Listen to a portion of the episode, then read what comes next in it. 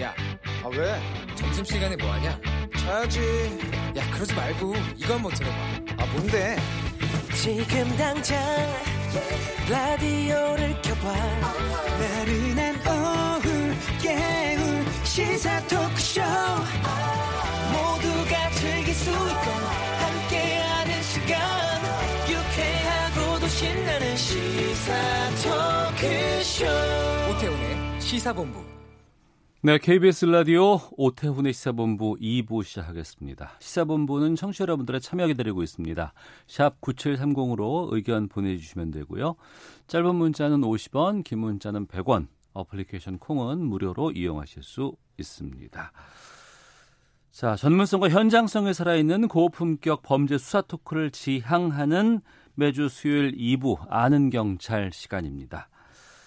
배상훈 전 서울경찰청 범죄심리분석관 나오셨습니다. 어서 오세요. 안녕하세요. 네, 김은배 전 서울경찰청 국제범죄수사팀장 함께하십니다. 어서 오세요. 안녕하십니까. 예, 두 분 모습 영상으로도 만나실 수 있습니다. 유튜브에서 KBS 일라디오 혹은 시사본부 검색하시면 영상으로도 보실 수 있고 또 유튜브 댓글로도 의견 보내주실 수 있습니다. 벌써 시간이 이렇게 흘렀군요. 지난 4월이었습니다. 경남 진주에서 아파트 방화 살인이 있었습니다. 본인이 살던 아파트에 불을 지르고 대피하는 주민들을 살해하고 또 17명을 다치게 했습니다. 피고인 안인득. 이 안인득에 대한 국민 참여 재판이 오늘 오후 선고를 앞두고 있다고 하는데 재판정에서 검사의 발언이 보도가 됐습니다. 온 나라를 충격에 빠뜨리게 한 사건으로 참사라고 할 수 있을 정도다.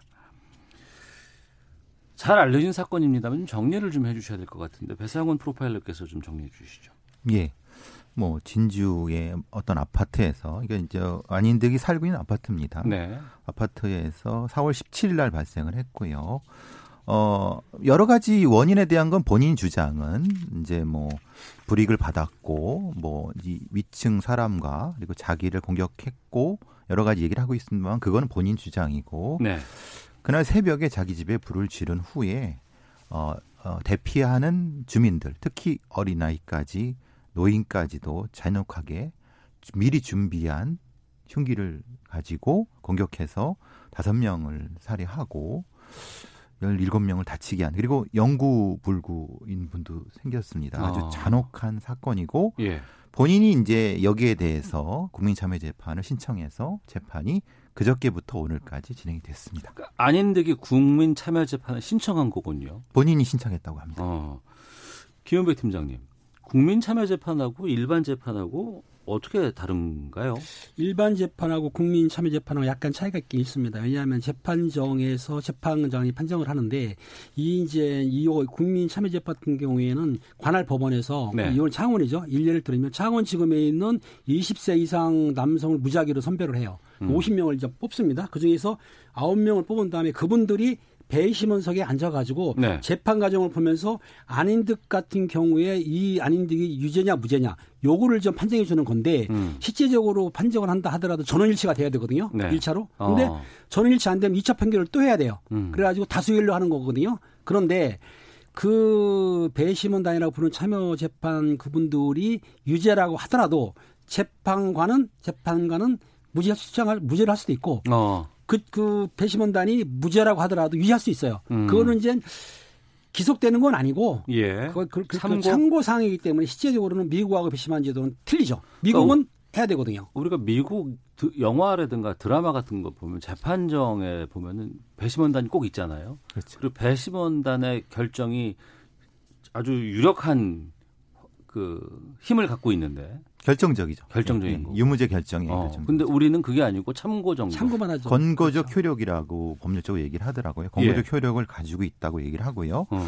큰 차이점 우리는 거의 참심제 정도라고 보여지는데요. 예. 아까 말씀하신 그런 구성이고 미국의 배심원제는 아시다시피 그 열 몇 명 정도가 선정이 되면 그분들이 그 재판이 끝날 때까지 격리가 됩니다. 음. 정보가 다 통제가 됩니다. 아 그럼 생업을 못 해요? 예, 예. 그래서 어. 어. 느 어느 특정한 공간에 격리가 된 상태에서 왜냐하면 외부 정보를 차단해야 됩니다. 예. 그러니까 흔히 말하는 언론에 의해서 여론 재판이 될 수도 있고 어. 엉뚱한 영- 정보에 의해서 이게 그 왜곡이 될 수 있기 때문에 격리시키는 것이 원칙인데 배- 원래 배심 배심 원제는 우리는 그게 아니라 그거를 최소화시키기 위해서 하- 3일 동안만 짧게 네. 짧게 그저께부터 이제 3일 동안 한 거고 바로 결론이 나는 형태로 하는 그러니까 일정 정도 완전한 배심제는 아니고 음. 배심제로 가기 위한 중간 단계 정도라고 생각하는데 여기에 대해서도 뭐 법, 법적이나 이런 데서도 장단점 뭐 이런 얘기가 많이 있습니다. 네.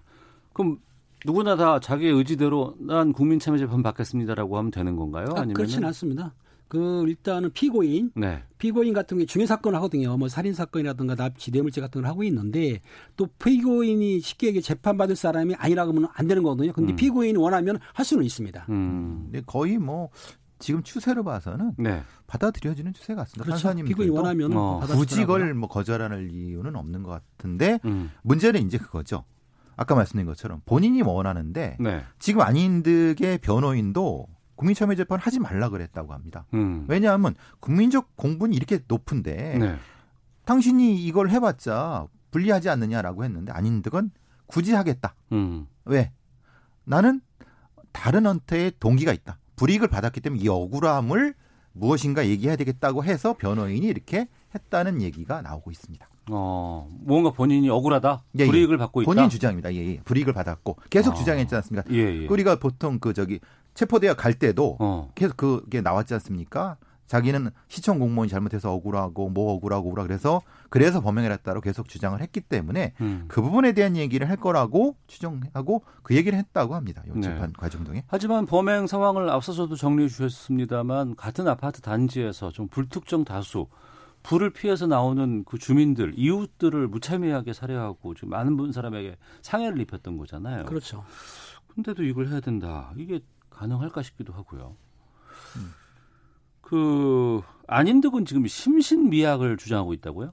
예. 심신미약 주장이고 실제로 이제 증거가 명확하기 때문에 예. 그리고 변호인과 본인도 살해한 것 자체에 대해서는 다 인정하고 있습니다. 음. 근데 심신미약, 그러니까 형법 10조에 있는 심신미약 조항인데 심신미약 감경 부분인데요. 어, 여기에서 이제 그 자신은 일종의 피해망상 인 상태에서 사리 분별이 없는 상태에서 어, 범행을 저질렀다라고 네. 변호인이 주장하고 이것을 확인해 달라라고 음. 하는 거고 검찰 측에서는 어, 심신미약 일리 없다. 심신미약이 아니다. 네. 사리 분별이 가능하다. 음. 예를 들면 이 정도면은 충분히 여러 증거를 가지고 어, 그러니까 급소만 찌르고 뭐 어떤 얘기를 했고 이런 부분을 통해서 이건 심신미약일 리 없다라고 주장을 하고 있습니다. 네. 잔혹범죄에 저지른 사람들이 심신미약 주장하는 경우가 종종 본것 같아요. 심신미약을 주장하는데요. 안인들 같은 경우는 실제로 조현병 치료를 받은 적도 있고 예. 그 전문의 진술에 의하면 그 뭐 피해망상도 있던 건 맞아요. 그런데 어. 검찰에서 주장하는 건 이겁니다. 그 현 범행 현장 그 상태에서는 심신미약이 아니다. 왜냐하면 예. 그 알다시피 어린 약자만 또 살해를 했어요. 본인이 어. 흉악하게 했고 또 보면은 자기의 그 분노심을 표출하기 위해서 했기 때문에 또 권고 그 출동해서 권고했던 경찰관 말 들으니까 정상적이다. 음. 공포당 쓸 때는 칼 휘둘렀잖아요. 시탄 쏘니까 또 칼 버렸지 않습니까? 이런 거 네. 봐서는 심신맥이 아니라고 주장하고 있는데 음. 이 변호인단이라든지 안인득이는 자기가 옛날에 그 전에 조현병을 치료받은 전력이 있기 때문에 그걸 네. 주장해서 심신미약이라고 주장을 강력하게 하는 거죠. 어. 국민들께서 이제 오해 마실 것이 예. 의료적인 의료인이 보는 입장에서의 심신미약과 네. 형법 10조에 있는 심신미약은 다릅니다. 아, 그러니까 우리가 뭐 병원에서 얘기하는 심신미약이라는 증상과 예, 예. 법정에서 나오는 예. 판단하는 이 법 전문에 있는 심신미약은 달라요. 예. 말하자면 그래서 그 공주치료감호소의 의료부장님도 네. 본인이 분명히 심신미약일 가능성이 높다라고 얘기를 했지만은 음. 검찰 쪽에서는 저, 저 얘기는 의료인의 판단이고 네. 형법에 있는 심신미약은 그게 아니라 어. 지금 조현병을 앓고 있다 하더라도 예. 칼로 찌르고 범행 그 당시에 음. 당시에 내가 찌르는 사람이 사람이고 네. 찔러서 살해가 돼서 큰 아픔을 줄 수 있다는 걸 안다고 하면 어. 그건 심신미약이 아니라는 겁니다. 예. 그러니까 검찰 주장은 이런 기준에서 사리 분별이 있다는 것이고 그러니까 심신미약이 아니라는 겁니다. 음. 그래서 이것 때문에 좀 국민들께서 혼동이 오실 수 있지만은 네. 법적인 것과 의료적인 건 분리를 해야 됩니다. 음. 그 혼동을 안인득도 갖고 있는지 모르겠습니다만 지금 그 법정에 나와서도 그러니까 변호인이 자기 변호해 주는데도 큰 소리로 뭐 소리 지른다거나 뭐 공소장을 검사가 낭독을 하는데 뭐 큰 소리로 혼잣말을 한다거나 뭐 이런 불안정한 모습들을 아닌들이 보였다고 하거든요. 보였다고 사실이죠. 왜냐하면 두 가지인데 하나는 본인이 할 말 다 못했기 때문에 그러니까 사회로부터 경찰로부터 불이익 받았다는 거 자기의 이제 분노를 표출하는 거고 또 하나는 이렇게 하는 행동을 함으로써 그 배심원단이나 누가 볼 때는 아 저 사람이 저러는 거 보니까는 심심미약하구나라고 심정을 심어줄 수 있지 않습니까? 일부러 음. 할 수도 있는 거예요. 그러니까 네. 두 가지 효과를 보기 위해서 그렇게 그 재판장에서 떠들기도 하고 또 변호인이 하는데 도 불만 표출한 이유가 두 가지를 같이 함께 보는 것 같습니다. 그러니까 의도적으로 일부러 있는 거죠. 심신미약 상태다라는 것들을 과장해서 풀려서 보여주면 이걸 그렇게 행동을 하는데 어떤 이게 그냥 어 이 사람이 가짜다 의도적이다라는 게 드러나요? 저희 같은 사람들은 이런 사람들을 많이 봤기 때문에 어느 정도까지는 알 수 있습니다. 근데 아, 이제 그래요? 어. 그 법정에 계신 판사님이나 검사님이 그걸 파악하실 수 있는지 모르겠습니다. 음. 그러니까 이제 가짜로 네. 그러니까 조현병인 양 행동해서 어떤 말을 할 때 저희 같은 훈련받은 사람들은 그걸 구별해낼 수가 있는데 음. 그래서 사실은 이 검찰 쪽에서 대, 대검찰청에도 심리 분석관이 있습니다. 아 그래요. 예, 심리 분석관 요번에 아. 분석을 했거든요. 음, 어. 그래서 이제 그 심리 분석관의 분석에 의하면 이 사람은 심리가 아니라고 분석을 해서 이제 감정까지 했지만은 음. 이건 일종의 전략일 수도 있고 예. 근데 또 하나의 플러스 요인은 이 사람은 자기가 가지고 있는 망상사파를 실현해야 되는 것 때문에 그럴 수 있습니다. 두 가지가 다 그 법정에선 존재할 수 있다고 봅니다. 음. 이 법정에 아마 그 피해자 가족들 이런 분들도 많이 가셨을 것 같은데 참 상황이 어떨까 너무 좀 답답하네요. 피의자 유족들은 않았고 어떻든 간에 지금 안인득이 이제 재판을 받는데 중요한 거는 살해한 건 사실이지 않습니까? 단지 예. 그거를 아까 형법 10조에 의해서 감경할 수 있다. 할 수 있는 거예요. 음. 안 해도 됩니다. 그런데 강경한다 하더라도 이 문제는 다섯 명이나 살해했고 17명을 중형상이라 한다면은 강경한다 하더라도 중형을 받을 예상이 크거든요. 네. 그렇다 하더라도 안인득 측에서는 어떻든 심신미약을 이걸 주장하는 이유는 감형을 위한 건 확실한 것 같아요. 어, 가명을 위해서 심신미약을 주장하고 있다. 어차피 항소를 할 겁니다. 어. 그렇죠. 2심, 3심 가면은 그때는 이제 국민참여재판이 아니거든요. 음. 그땐 고등법원으로 가면은 판사님들이 하시기 때문에 네. 좀더 엄격하게 하시겠죠. 음. 그것이 본인한테 유리할진 불리할진 모르겠지만은 네. 그 부분을 여러 가지 염두에 둔다면은 안인득이 이런 행동을 하는 것은 충분히 안인득의 입장에서는 음. 무엇인가 얻을 게 있을 수 있는 거죠. 네. 앞서 배상훈 프로파일러께서 말씀해 주셨습니다만 국민참여재판이 집중적으로 상을 사흘 동안 이어진다고 하셨어요. 선고가 오늘 오후에 있을 예정입니다. 뭐 계획 범죄냐, 심신미약이냐. 글쎄 배심원들이 이제 판단을 내려 주실 것 같기도 하고 물론 이건 참고 사항입니다만 어떻게 전망하세요, 두 분께서는? 제가 보기에는 안인득이가 처음에 방화했지 않습니까? 네. 그 흉기를 들고 내려오는 약자들을 살해를 했어요. 이거는 우발적인 절대는 아니고 계획적인 고의적인 범죄이기 때문에 음. 배심원단이 제가 볼 때는 일반 상식까지는 일반인 아닙니까? 그렇다고 한다면 당연히 유죄가 나오는 것도 당연한 거라고 보고 있거든요. 네. 음. 예. 유죄는 거의 확실시될 것 같습니다. 예. 근데 이제 하나 더 우리가 살펴봐야 될 것은 유죄는 나오는 것 플러스 제2의 안인득이 나오게 하면 안 되는 거죠. 우리가 그 사건 발생했을 때 얼마나 많이 흔히 말하는 조현병 관련된 사람의 범죄에 대해서 어떻게 대책을 해야 될 것인가 많은 논의를 지금 했지 않습니까? 그때. 예, 예, 예. 근데 지금 그거에 대한 중간 과정에 어떤 결과를 가졌으면 지금 어떻게 진행되고 있는지에 대해서 음. 언론이 전혀 주목, 주목하고 있지 않아요. 아. 그러네요. 일단 예. 안인득 개인에 대해서 주목하고 있습니다. 음. 아닌데 개인도 개인에 대한 범죄도 중요한데 조현병을 가지고 있, 는 많은 선량한 환자들이 불의의 피해를 당하지 않을 수도 있고 네. 아, 조현병으로 인해서 범죄가 된 사람들에 의한 여러 가지 것들을 종합적으로 봐야 되거든요. 음. 그러니까 그것도 역시 이참에 같이 검, 봐야 될 거라고 보여집니다. 네. 게다가 또 국민참여재판으로 이번에 1심이 진행된다고 하니까 또 국민참여재판 배심원들의 판단이 어떤 영향을 미칠지 좀 지켜보도록 하겠습니다. 자, 아는 경찰 배상훈 전 서울경찰청 범죄심리분석관 김은배 전 서울경찰청 국제범죄수사팀장과 함께하고 있습니다. 음, 다음 사건 살펴보겠습니다. 40대 남성이 아파트 엘리베이터 안에서 자신의 윗집에 사는 부부에게 흉기를 휘둘렀습니다. 그리고는 스스로 극단적인 선택을 하는 사건이 최근에 있었습니다. 김은배 팀장께서 좀 정리해 주시죠. 그렇습니다. 11월 24일 날 오전 8시 45분경에 그 일산의 한 아파트예요. 19층에서 그 거주하고 계시는 그 60대 부부 두 분이 종교시설을 가려고 엘리베이터를 타고 내려오는 중에 18층에서 40대 남성분이 탄 거예요. 네. 그런데 아파트 안에서 그 엘리베이터 안에서 다투다가 음. 1층에 도착하니까 40대 남성이 흉기를 꺼내들었어요. 흉기를 꺼내들어서 무차별적으로 그 두 부부를 가해를 한 거죠. 예. 그래가지고 많이 다쳐가지고 시민들이 신고를 했어요. 신고하니까는 그 40대 남성이 도주한 게 아니고 음. 엘리베이터를 탄 다음에 18층으로 올라갔어요. 자기 집으로. 자기 집으로. 예. 그 베란다에 가가지고 그냥 투신했습니다. 아. 아, 뛰어 내려가지고 현장에서 사망이 한 사건이죠. 어. 그러니까 어, 범행을 저지르고 1층에서 범행을 저지르고, 저지르고 다시 그 엘리베이터를 타고, 타고 올라가서 자기 집에 가서 그리고 극단적인 거예요. 그때 선택을 선택한 거죠. 이 지금 피해자 거군요. 두 분은 다행히도 예. 다행히도 이제 뭐 돌아가시지는 않고 회복 음. 단계라고 하고요. 네. 공격자가 지금 극단 선택을 한 거죠. 음. 미리 흉기를 준비한 점으로 봐야 되잖아요, 지금 이게. 그렇죠. 아무래도 이제 엘리베이터 타고 내려오는 과정에서 예. 언제- 언쟁 이 좀 있었다는 얘기가 있습니다. 음. 아, 그 언쟁의 내용은 이제 아무래도 아파트 위, 위 바로 위층 아래층이니까 네.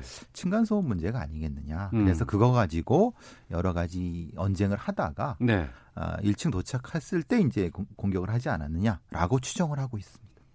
그러니까 이제 피해를 당하신 분들이 19층에 사시는 분들이고 이 범행을 저지른 사람이 18층 아래 18층 바로 한층 아래 사시는 한층 분이죠. 아래인데 근데 물론 19층에서 내려온다고 해도 그 엘리베이터가 그렇게 긴 시간은 아닌데 그 짧은 순간에 여러 가지 언쟁들이 있고 1층에서 바로 그런 범행을 저질렀다는 게 솔직히 좀 쉽게 이- 이해가 되지는 않거든요. 그러니까 아무래도 이거는 그러니까 언쟁 자체 때문에 무엇인가 공격 행위보다는 예. 일종의 뭔가 이제 쌓여 쌓인 것이 있지 어. 않았을까라는 추정이 있을 수 있는 거죠. 예. 왜냐하면 이 가해자가 평소에 주변 평판 게 나쁘지 않았다고 합니다. 음. 뭐, 뭐 그냥 얌전했던 사람, 네, 뭐 네. 저 사람이 저럴 리가 없는데 이런 주변의 평판이 있었기 때문에 주변 사람들도 좀 의아해하다 이렇게 음, 얘기를 그러니까 하고 평소에 있는 거죠. 문제적인 행동이나 이런 것들을 했던 사람은 아니다. 예, 그렇죠. 더불어 말하면은 이제 그 아파트 경비 쪽에서 보게 예. 되면은 실질적으로 층간 소음 때문에 문제를 일으키지 않았다는 거예요. 다투지 않았다. 아 지금까지 심하게. 한 번도 예, 그 큰일 없었다는 겁니다. 층간 소음에 예. 대해서 이의 제기를 예. 하거나 문제를 삼지는 않았었다. 그래서 경찰에서 수사하는 거는 층간 소음으로 보지만 실제적으로 채권 채무가 있는지 아니면 다른 문제가 있는지를 확인하지만 음. 지금 가는 상황을 봐서는 실제적으로 볼 때 층간 소음 문제 아니냐고 보는 거는 왜냐하면 또 어느 쪽 얘기를 들어보면 둘이 두 분이서 18층, 19층이 층간 때문에 다투는 소리 들었다는 분도 계시기 때문에 네. 좀더 이거는 또 수사를 해봐야 될 것 같아요. 어. 전혀 층을 달리하는 전혀 모르는 사람이 음. 이 다툴 일이 아파트 내에서는 소통 뭐 애완동물 문제라든가 어. 아니면 층간소음 문제 정도가 아니겠느냐라고 추정하고 있는 바- 상황이죠. 예. 그럼 그 경찰의 구체적인 뭐 수사라든가 이런 부분들은 저희가 어, 뉴스 듣고 와서 계속해서 두 분과 함께 이어가도록 하겠습니다. 문재인 대통령은 오늘 부산에서 열린 한 메콩 정상회의에서 한국의 경험이 메콩의 역동성과 손을 잡으면 한강의 기적이 메콩강의 기적으로 이어질 것이라고 말했습니다. 이낙연 국무총리는 오늘 내년도 예산안의 법정 처리 시한이 6일 남았다며 국회에 예산안의 기한 내 처리를 촉구했습니다. 국회 예산결산특별위원회는 내년 예산안을 심사하는 소소위원회를 여야 3당 간사가 참여하고 속기록을 남기는 방식으로 운영하기로 했습니다. 지난해 초 지방선거를 앞두고 경찰이 김기현 당시 울산시장의 측근 비리 혐의를 수사한 것과 관련해 당시 경찰이 청와대에서 첩보를 받고 해당 수사에 착수한 정황이 드러나 논란이 일고 있습니다. 지금까지 라디오 정보센터 조진주였습니다. 이어서 기상청의 송소진 씨입니다. 미세먼지와 날씨 정보입니다. 오늘도 대기 확산은 원활한 상태입니다. 때문에 전국의 먼지 농도가 보통에서 좋음으로 나타나고 있고요. 내일도 청정한 대기 상태가 이어질 전망입니다. 한편 오늘 늦은 오후부터 내일까지 강원 영동 지역에 매우 많은 눈이 내릴 전망이어서 각별히 주의를 하셔야겠습니다. 특히 강원 산지에 5에서 최고 30cm의 폭설이 쏟아지겠고 강원 영동과 경북 북동 산지에도 1에서 5cm 정도 정도의 눈이 내릴 것으로 예상돼 주의하셔야겠습니다. 그 밖에 전국은 오늘과 내일 대체로 맑겠습니다. 한낮 기온은 서울 7도, 전주, 대구 11도, 강릉 12도 등으로 어제보다 3도에서 6도 정도 낮아서 쌀쌀하겠습니다. 현재 서울의 기온은 6.1도입니다. 미세먼지와 날씨 정보였습니다. 이어서 이 시각 교통 상황을 KBS 교통정보센터 박소영 씨가 전해드립니다. 서울 시내 집회로 서울시청 앞에서 무교동 사거리 쪽으로 통제가 되고 있습니다. 여의도 국민은행 앞에서도 집회가 이어지고 있어서 지금 국회대로가 많이 혼잡하고요. 경부고속도로 부산 쪽으로 서초 부근에서는 5차로에서 작업을 하고 있는데요. 여파로 한남부터 정체가 되고 있습니다. 이후로 천안에서 목천 사이로도 1차로에서 작업을 하고 있어서 4km 구간 지나기가 어렵고요. 서울 쪽으로 판교에서 반포 사이로 밀리고 있습니다. 서울 외곽고속도로는 일산에서 구리 쪽으로 의정부 진출로에서 사고가 발생했는데요. 2차로가 막혀 있어서 뒤로 3km 구간 정체가 매우 심합니다. 서해안고속도로 목포 쪽으로 서해대교 위에서는 3차로에서 작업을 하고 있습니다. 여파로 서평택부터 7km 구간 정체가 이어지고 있습니다. KBS 교통정보센터였습니다.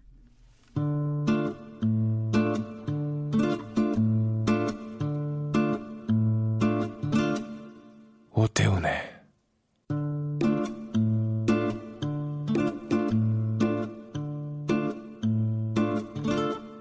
시사본부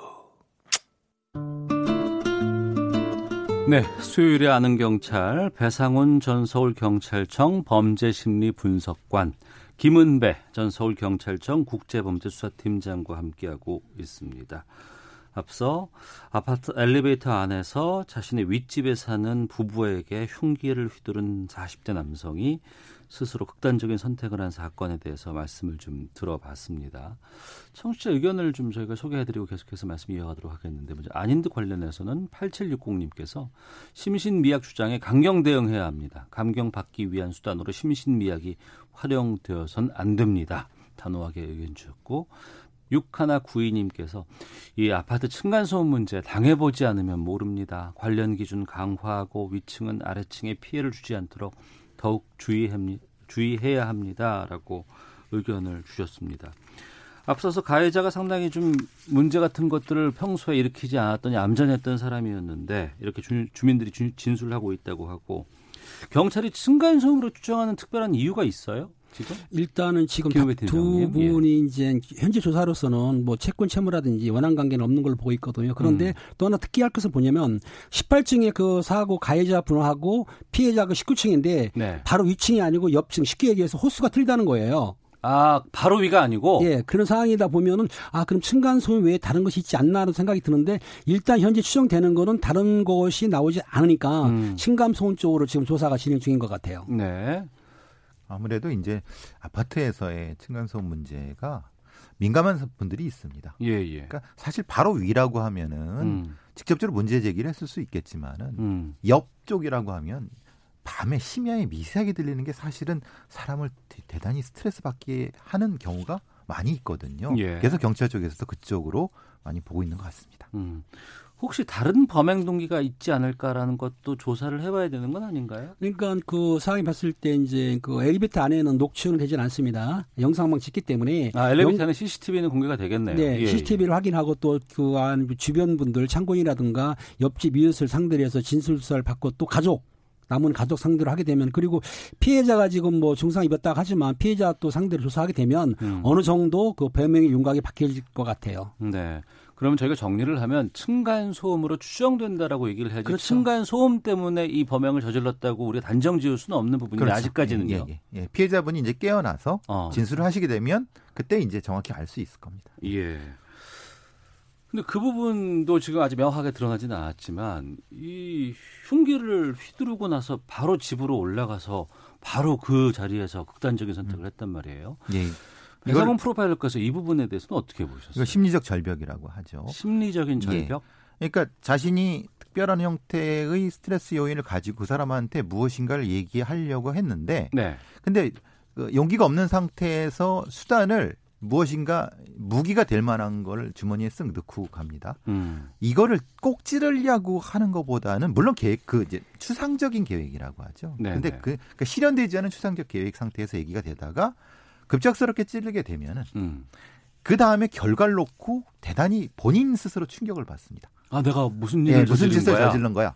라고 해서 아. 그게 심리적 절벽이 됩니다. 예, 예. 갑자기 절, 절망적 상황이 됩니다. 어. 그래서 이제 극단적 선택하는 경우가 이건 이- 이런 경우에는 사례가 대단히 많습니다. 예. 그러니까 그랬을 가능성이 높은데요. 물론 이건 다 추정입니다. 아. 그렇지만은 여러 가지 언쟁하고 또 이 바로 공격한 것이 아니라 음. 언쟁을 하고 나서 공격했다는 걸 봤을 때 네. 아마 그 추정의 가능성이 높을 것 같습니다. 어.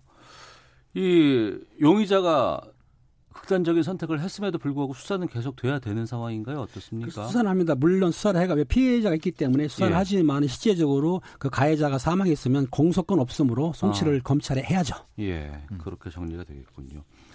뭐 사건은 여러 가지 지금 현재 진행 중이고 수사를 더 해봐야 되기 때문에 저희가 뭐라고 말씀드릴 수는 없습니다만 최근에 이 아파트 이웃 간의 층간 소음으로 인한 갈등 또 이걸 통한 무슨 뭐 여러 가지 상해, 살인 끔찍한 사건들이 꽤 많이 있었습니다. 이런 사, 사건들이 많이 증가하고 있는 추세라면서요? 이제 국가 소음 정보 시스템 한국 환경공단에서 예. 이게 워낙 몇 년 전부터 많아져 갖고 음. 아예 아예 국가 그 환경공단에서 이것을 수집해서 네.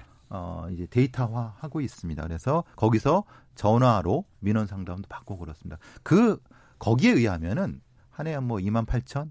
근데 이것도 통계가 좀 애매한 것은요. 음.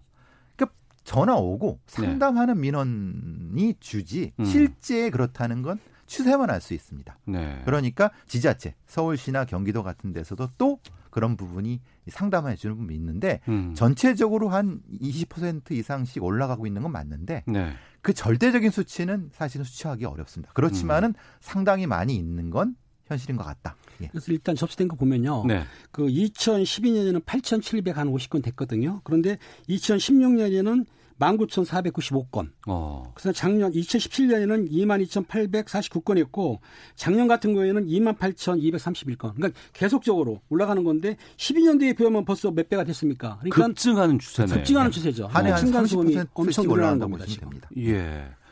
글쎄요, 아파트가 그렇게 갑자기 많이 다 지어지는 건 아닌 것 같은데, 층간 소음으로 인한 갈등이라든가 이런 또 우리 어떤 심리적인 것들이 많이 좀 이렇게 표출되는 상황이 아닌가 싶기도 하고요. 그게 이제 그것 때문에 소음 진동법 진동관리법 내에 층간소음 기준 21조 2항을 만들어냈습니다. 음. 그리고 층간소음을 어떻게 처리해야 될 것인가에 대한 규정이 만들어진 것도 그런 그런 여러 가지 민원 때문에 그런 부분인데 사실 안타까운 것은 이 법 규정 자체가 이미 있는 아파트를 다시 짓지 않는 한 실효성이 많이 떨어진다는 거죠. 그러니까 층간 소음 때문에 분쟁이 나고 여러 가지 사건이 벌어지지만 그 층간 소음 자체를 없앨 수 있는 방안은 없는 거 아니에요. 없죠. 그 층간소음 없앨 수 있는데 어, 없앨 방안은 없는데 여기서 층간소음을 잠깐만 들여다보면 예. 그 직접 충격 소음이 있고 또 공기 전달 소음이 있는데요. 음. 직접 충격 소음 뭐냐면 바닥을 때리거나 벽을 때리거나 떨어뜨리거나 소리가 나지 않습니까? 네. 근데 공기 전달 소음은 뭐냐면은 TV를 크게 튼다든지 아. 음악을 튼다든지 예, 강아지가 예. 우는다든지 아니면 어. 큰 소리 내 가지고 이웃을 시끄럽게 하게 되면은 두 쿵쿵거리지 않더라도 네. 않더라도 소리를 해서 그런데 일단은 쿵쿵거리는 소리 같은 경우에 민사 배상 가능한데 음. 이게 법적으로 교수님 알지만 처벌하기 힘들거든요. 그렇죠. 단지 아까 말씀드린 공기 전달 큰 음향을 낸다든지 소리친다든지 시끄러울 경우에는 경범죄처벌법 21조에 의해서 네. 이웃 인근 소란으로 처벌할 수는 있어요. 어. 하지만 벌금 10만 원 이하의 구류 과료 과태료 구류 과료이기 때문에 처벌은 미미하다. 그러니까 소음으로 인한 것들이라고 한다 그러면 그건 경범죄로 처벌할 수 있고. 가능합니다. 예. 어. 근데 이제 문제는 예. 그게 실효성이 있냐 이 말이죠. 뭐 경범죄 기껏해야 뭐 벌금 10만 원 이- 이하죠. 정도면은 음, 그거 가지고 규제 자체가 안 되는 거죠. 네, 그러니까 이제 실제로 소음진흥관리법이라든가 공동주택관리법 내에서 그 규정 자체가 너무 실효성이 없다. 음. 그러면 이제 이거 뭐 형법적인 규정을 두든가 아니면 민사배상이라든가 아니 이런 걸 두든가 지금은 어 일종의 화해 조정을 할 수 있는 공간을 열어주는 것에 그치고 있습니다. 음. 지금 말씀드린 소음 진동 진동 관리법은 근데 만약에 그래서 화해가 안 된다고 하면 어떻게 할 거냐? 그러니까요. 그럼 화해가 안 된다고 하면 지금 서울시나 경기도 같은 데서는 이런 이웃 사이즈 센터 같은 데가 있어 갖고 이렇게 많이 조정을 해 주거든요. 예. 그래서 많은 경우 됩니다. 근데 어. 안 되는 경우는 계속 이제 법원을 왔다 갔다 해야죠. 예. 뭐 이제 다른 방식으로 소송을 하거나 뭐 어. 이런 상태가 돼 갖고 끝내는 이제 극단적 상태 그 사- 방향으로 가는 어. 그러니까 그 그거를 규정할 수 있는 법 자체가 아주 미비하다는 것이 지금 이 법 자체의 문제가 되는 겁니다. 예. 청취자께서 계속 의견 보내주고 계시는데 이렇게 층간소음 때문에 힘들어하시는 분들이 많이 계시다는 반증이 아닌가 싶기도 합니다. 8275님께서 층간소음 때문에 저도 싸워본 적이 있습니다. 처벌을 강화해야 합니다. 진짜로 밤의 소리가 들릴 때는 당장 뛰어 올라가고 싶은 심정입니다. 3533님, 저는 복도식 아파트에 사는데요. 복도에서 수시로 음식을 하는 사람도 있습니다. 그 냄새로 정말 미치겠습니다. 2641번님, 아이가 있는 집이라면 최소한 매트라도 깔아야 합니다. 한결 나아집니다. 라고 의견 주셨는데, 그럼 두 분께 좀 여쭤볼게요. 지금으로서는 이 층간소음 때문에 피해를 입어도 또 위층에 올라가서 싸워서 이게 해결될 수 있는 부분은 아닌 것 같고, 어떻게 해야 돼요? 경찰에다가 신고를 해야 돼요? 아니면은 뭐 이게 좀 주민센터에 가야 돼요? 아니면은 어떻게 해야 돼요? 현실적으로는 일단 먼저는 어, 이웃사회센터라든가 네. 공적인 기관에서 중재를 요즘 층간소음 중재위원회 같은 것들이 예. 있다고 하더라고요. 이 법에 의해서 예. 서울시나 아니면은 경기도 같은 그 광역시자단체에 그 센터가 있거든요. 예. 거기에 요청을 하는데 그래서 최대한 음. 최대한 서로 조정을 해보는 수밖에 없습니다. 음. 근데 그게 안 되면 사실은 문제지만 일단 그걸 시도해서 네. 서로 간에 그럼 위층 같은 경우는 말씀하신 대로 매트를 좀 깔다든가 음. 아니면 서로 간에 이런 양해를 할 수 있는 정도까지가 하는 것이 지금으로선 최선이죠. 네. 그러니까 일단은 이웃끼리니까 대화로 풀수 있으면 푸는 거고 단지 이제 싸우면 안 되지 않습니까? 근데 어느 분들은 편지를 또 보내는 분도 계셔요. 음. 편지를 보내고 아니면은 관리사무소라든지 주민자치에 부탁을 해가지고 하는 수도 있고 정 안 되면은 뭐 법적으로 할 수밖에 없는데 경찰에 신고해도 경 찰은 도와주긴 합니다. 네. 경찰에 신고하게 되면 감정이 쌓이겠죠. 이제 그게 어. 문제인데 어떻든 날 경찰에 신고해 예, 막 예. 이러면서 더 그렇죠. 그렇기 때문에 일단은 이웃들이기 때문에 제 생각에는 대화를 안 풀고 그것도 음. 안 되면은 주민협의회라든지 관리사무소 통해서 좀 조정하는 게 나을 것 같아요. 근데 경찰에 신고해 갖고 기억나실지 모르겠지만 올해 초도 그렇고 작년에 경찰 신고했다고 흉기 들고 쫓아 올라가서 아이고. 공격한 사건 지금 기억나시죠? 몇건 네, 있었습니다. 네, 네. 어. 그러니까 그것도 사실은 이걸 뭐라고 말씀드리기가 애매합니다. 본인이 피해를 받고 있는데 그럼 신고도 하지 말라는 거냐? 예. 그렇다는 거지 이게. 그러니까 어. 즉각적으로 신고하는 것은 이른바 서로 간의 감정이 올라올 수 있기 때문에 어. 반드시 중재자를 두시라.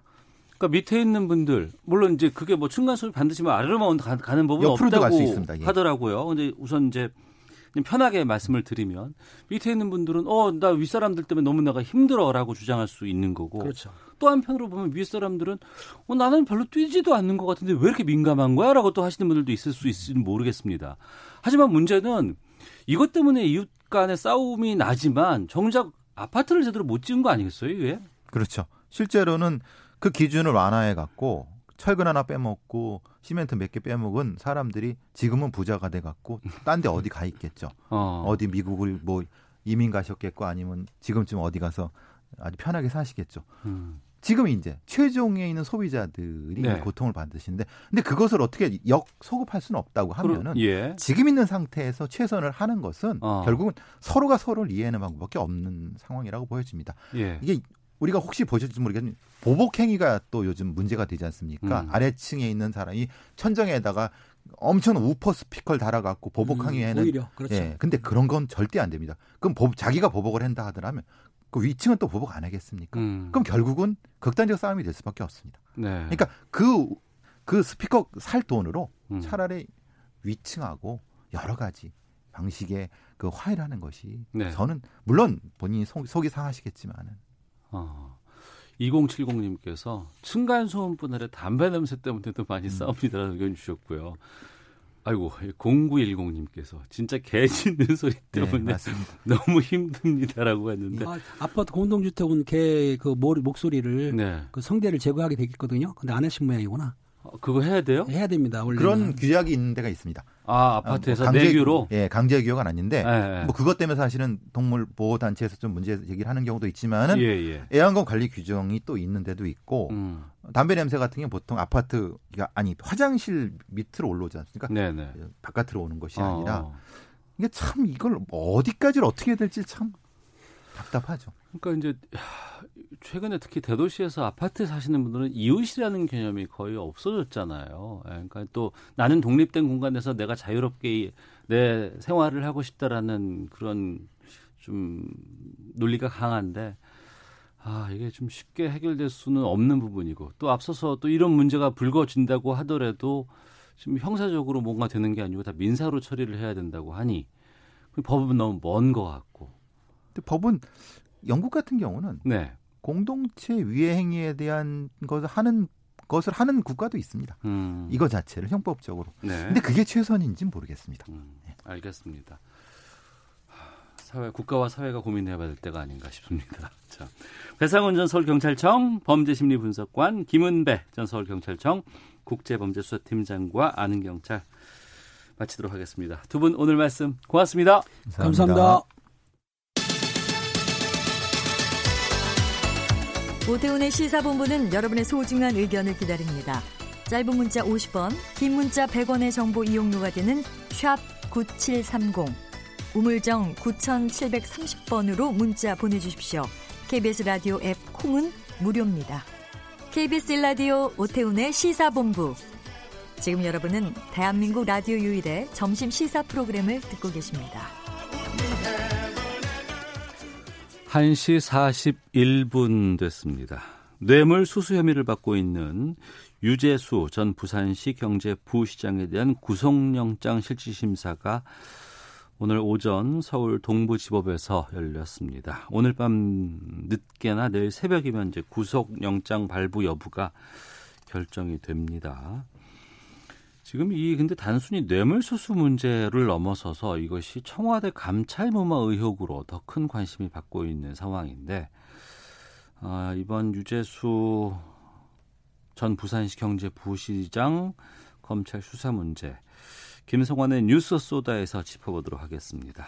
시사의 진행자시죠? 시사평론가 김성환 씨와 함께합니다. 어서 오세요. 네, 안녕하세요. 네. 먼저 혐의가 무엇인지부터 좀 정리를 하면서 출발을 해보죠. 예. 이 검찰이 구속영장을 청구하면서 적시한 죄명은 크게 세 가지인데요. 네. 형법상 뇌물수수, 수뢰후 부정처사, 음. 청탁금지법 위반. 네. 유전 부시장이 금융위 기획조정관과 금융정책국장으로 재직하던 2016년하고 2017년 사이에 네. 사모펀드 운용사 등 금융 관련 업체 세네 곳으로부터 미국행 항공권과 자녀 유학 비용, 오피스텔, 골프채 이렇게 해서 한 5천만 원 상당의 금품과 향응을 제공받은 혐의를 받고 있습니다. 그러니까 그 혐의는 금융위원회에서 일할 당시에 받은 거라고 지금 네, 그렇죠. 추정하고 있는 거죠. 예. 그리고 유 전 부 시장이 2000, 2017년 자신의 동생을 한 자산 운용사의 대주주가 대표로 있는 회사에 취업을 시켰다고 하는 건데요. 네. 뭐 원래 없는 자리를 새로 만들어 가지고 취업을 또 시켜줬답니다. 음. 이것 역시 청탁 대가로 판단을 해서 뇌물로 영장에 기재를 했습니다. 근데 특이한 점은 김영란법으로 알려진 청탁금지법을 적용했다고 하는 건데요. 네. 이 청탁금지법이 그러니까 김영란법이 시행된 게 2016년 9월이었습니다. 예. 그러니까 그 이후에 이제 이루어졌던 일이라고 볼 수 있는데요. 그러니까 금융정책국장에서 물러난 뒤에 국회 정무위 수석 전문위원과 부산시 경제부시장을 지내지 않았습니까? 그러니까 그 과정에서도 금융 관련 업체에서부터 지속적으로 뭔가 금품을 받았다 이렇게 판단을 한 것이죠. 음, 그러니까 검찰 쪽에서는 그렇게 지금 판단을 하고 있는 입장인데 네, 뇌물죄 하면 형량이 좀 무겁지 않나요? 굉장히 범죄가? 무거운 범죄죠. 어. 근데 이런 무거운 범죄 혐의가 의혹이 있는데 네. 청와대에서 이 감찰을 했다가 덮었다. 이게 지금 논란거리로 또 등장하고 있는 거 아니겠어요? 그러니까 오히려 더 이게 큰 사안이 돼버렸는데요. 왜냐하면 유재수 전 어, 부시장 문제와 관련한 거는 개인의 그냥 비리일 뿐이잖아요. 네네. 근데 청와대가 감찰을 했다 덮었다 음. 이러면은 청와대가 여기에 연루가 될 수밖에 없는 문제이기 때문에 아주 네. 예민하게 받아들여질 수밖에 없는데요. 말씀하신 것처럼 어, 뇌물 액수가 지금 3천만 원이 넘는다고 검찰이 판단하고 있거든요. 그래서 특정범죄 가중처벌법상 뇌물수수 혐의를 적용했습니다. 네. 일종의 특가법을 적용한 겁니다. 검찰이. 예, 이럴 경우에는 법원이 양형 기준이 최소 3년, 징역 3년에서 5년까지 나와요. 음. 그러니까 구속영장이 발부될 가능성이 높다 이런 얘기가 나오는 게 바로 이 부분인데 어떻게 청와대가 감찰을 했는데도 불구하고 이런 중대한 혐의가 있었음에도 불구하고 그냥 어, 금융위원회에서 퇴직하는 정도 수준으로 끝냈다는 거예요. 네. 그러니까 감찰을 그냥 무마시켰다고 하는 거죠. 음. 이래서 이제 문제가 되고 있는 겁니다. 그 감찰을 했다가 무마시키려고 한 의혹이 있다라는 건 어떻게 나온 거예요? 김태우 전 특감반원 아시죠? 작년 말부터 올해 초까지 굉장히 문제로 시끄러, 시끄러웠었잖아요. 여러, 아, 예, 예, 예. 여러 가지 이제 폭로가 있었는데요. 예, 예. 김전 수사관이 바로 폭로한 내용이에요. 어. 여기서부터 사실 발단이 된 겁니다. 이게 다시 또 잠잠해지지 않았었습니까, 한동안? 사실 좀 잠잠해졌다고 봤죠. 예, 예. 근데 검찰은 그 카드를 계속 갖고 있다가 음. 최근에 조국 전 장관 수사와 관련해서 이 문제를 다시 본격적으로 수사에 착수를 한 것이고 네. 그러면서 이제 이런 내용들이 나오기 시작한 거죠. 그러니까 시간 순서대로 사건을 정리하면 이래요. 그러니까 유전 부 시장이 문재인 정부 출범 뒤인 2017년 8월에 금융위원회 1급 승진 1순위 자리라고 할 수 있는 금융정책국장으로 발탁이 됩니다. 네. 두 달 뒤인데요. 이때 비리 의혹으로 청와대 특별 감찰을 받았거든요. 네. 근데 말씀드렸던 것처럼 돌연 감찰을 중단하고 금융위를 퇴직하는 선에서 마무리가 됐어요. 음. 그러면은 여기서부터 이제 상식이 동원되기 시작하는 건데요. 이 정도의 사안으로 퇴직한 사람이면은 다른 공직에 갈수 없겠죠. 네. 보통의 경우에는. 음. 그런데 이상하게도 6개월 뒤에 국회 정무위 수석 전문위원으로 자리를 옮깁니다. 네. 일종의 영전이라고 지금 표현하는데요. 이 자리는 보통 금융위 국장급이 갔다가 실장급으로 다시 되돌아오는 승진 코스라고 볼 수 있는 거예요. 아, 갔다가 오- 돌아오면 실장이 되는. 네. 네. 이것도 모자라서 지방선거가 끝난 직후 부산시 경제부시장으로 계속 승승장구를 했다는 거죠. 음. 그러면 감찰도 좀 이상하고 그 이후에 뭔가 너무 잘 나갔다. 네. 이것도 좀 이상하다. 그런데 당시에 감찰을 담당했고 감찰을 무마했다. 감찰 중단 지시를 내렸다고 하는 사람이 바로 조국 전 법무부 장관, 당시의 민정수석이었다. 이렇게 되는 겁니다. 아, 그러니까 끝에는 조국 당시 민정수석이 나오네요. 네. 어. 그 유재수 전 부시장은 조국 장관과 모르는 사이라고 했다면서요. 그러니까 지난달 부산시 국감에 출석을 했었거든요. 예. 그때 조국 장관과는 자신을 알지 못하는 사이다 이러, 이러면서 관계를 부인했습니다. 음. 그냥 경미한 품위 위반 때문에 사표를 제출했다 이런 주장도 했었는데요. 또 조국 전 장관도 작년 12월 국회 운영위에 출석해서 비위 첩보의 근거가 약하다고 봤다 이렇게 감찰 중단 배경을 설명했습니다. 네. 그러니까 조국 전 장관 측이 최근에 이제 문제가 되니까 다시 또 해명을 내놨는데요. 박형철 반부패 비서관과 백원호 민정비서관과 협의를 한 후에 내린 결정이다. 음. 내 혼자 독단적으로 감찰 중단 지시를 내린 것은 아니다. 이렇게 얘기를 했는데요. 네. 이게 검찰에서 흘러나오는 얘기하고 조금 엇갈려요. 음. 박형철 반부패 비서관과 바- 관도 검찰 조사를 받았는데 조국 당시 민정수석이 지시를 해서 감찰 중단이 됐다. 이렇게 또 얘기를 하고 있거든요. 누가요? 그러니까 박형철 비서관이 그렇게 얘기를 음. 하고 있다는 거죠. 그러니까 조국 전 장관 주장하고 뭔가 배치되는 부분이 나오기 시작하는 거죠. 네. 근데 이 문제와 관련해 유시민 노무현 재단 이사장이 어제 방송된 알릴레오에서 또 언급을 했는데요. 음. 그러니까 조 전 장관과 연결할 수 있는 혐의는 지금 두 개뿐이어서 네. 구속영장을 치기도 어렵고 기소를 해도 공소유지나 유죄 선고 가능할지 이게 회의가 좀 많이 있다. 음. 그러니까 유 전 부시장 사건으로 직무유기 혹은 직권 남용으로 엮으려고 검찰이 하는 것 같다. 이렇게 또 주장을 하는 시각도 있습니다. 그러니까 단순히 이 수사가 좀 이렇게 의혹이 있다. 어떤 의도가 있다. 이렇게 보기도 하는 거군요. 이쪽에서는. 네, 그렇죠. 그러니까 지금 검찰이 보는 것은 비위 혐의는 분명히 있었고 감찰 과정에서도 그 내용을 확인했음에도 불구하고 감찰을 덮었다. 예. 뭐 뇌물수수 혐의 말씀드렸잖아요. 음. 그리고 그것을 조국 전 장관이 독단적으로 감찰 중단 지시를 내렸다. 이렇게 검찰을 보고 있는 건데 네. 유시민 이사장의 얘기를 보면 검찰이 무리하게 지금 엮고 있다. 그러니까 조국 전 장관과 관련되는 혐의가 중하지 않으니까 구속영장을 지금 청구하기도 좀 애매한 상황이고 네. 나중에 유죄 판결을 만약에 못 받게 되면은 검찰이 사실은 망신을 당하는 경우가 생길 수 있기 때문에 음. 유선 유전 부시장 감찰 중단권을 엮어서 직권남용 혐의나 이런 것들을 지금 뭔가 적용하려고 하는 거 아니냐. 너무 검찰이 무리하게 수사를 하고 있다 이런 시각도 있다는 겁니다. 이 유재수 전 부시장이 도대체 어떤 인물이길래 이렇게 되는 겁니까? 그러니까 지금 여권 인사들하고 친분이 두터울 만한 정황이 있기는 해요. 정황이 있다는 왜냐하면 건 또- 제가 명확하게 관계가 있다고 뭔가 단정적으로 표현하기는 어려운데 음. 왜 이렇게 말씀드리냐면은 예. 원래 행정고시 출신이에요. 충무처에서 근무를 하기 시작했고요. 이게 네. 1992년이고요. 김영삼 정부 때 홍지영 경제부총리 수행비서로 일을 한 적이 있고요. 음. 노무현 정부 시절에는 재경부 공무원을 당시 이제 하고 있었는데 네. 대통령직 인수위원회에 파견을 나간 적이 있었다 그래요. 네. 그때 민정 파트에서 근무를 했는데 직속 상관이 이호철 민정 비서관이었어요. 아 노무현 정부 시절에 대통령직 인수위원회 파견을 갔다고요? 네, 네. 어. 어, 그리고 인수위가 끝나고 난 다음에 재경부로 돌아갔다가 2004년에 다시 청와대로 오는데 네. 청와대 제1부속실 행정관으로 가요. 음. 근데 대통령 일정과 의전을 담당하는 자리잖아요. 네. 사실 굉장히 중요한 자리이기도 하고요. 김경수 경남지사가 당시에 제1부속실 행정관으로 일하고 있었어요. 음. 그리고 이광재 전 청와대 국정상황실장, 그러니까 그 노무현 대통령 오른팔이라고 불렸었잖아요. 네. 유 전 부시장이 같은 강원도 출신이자 연세대 동기 사이다. 음. 이런 얘기가 나오는 겁니다. 네. 바로 이런, 이런 점 때문에 뭐 이른바 삼철이라고 하는 사람 중에 한 명인 이호철 전 비서관 그리고 뭐 이광재 전 강원도지사 음. 뭐 해서 이름들이 다 열, 얽혀버리는 거예요. 네. 그러니까 조국 전 장관한테 누군가가 혹시 부탁한 거 아니냐 이런 얘기가 이제 의심이 나오기 시작하는 거죠. 음. 이런 상황에서 청와대 민정수석실 하명 수사가 또 논란이 되고 있다고 합니다. 그 김기현 전 울산시장에 대한 경찰 수사 여기에 또 민정수석실이 개입됐다 이런 기사가 또 나왔어요 며칠 동안. 네 맞습니다. 점점 사안이 좀 커지고 있는 것 같은데요. 그리고 조국 전 장관이 당시 민정수석이었다. 이게 또 방금 전 말씀드렸던 사건하고 공통점이 공통점이기도 한데요. 사안의 성격상 제가 볼 땐 이게 더 민감한 사건이 될 수도 있을 것 같아요. 음.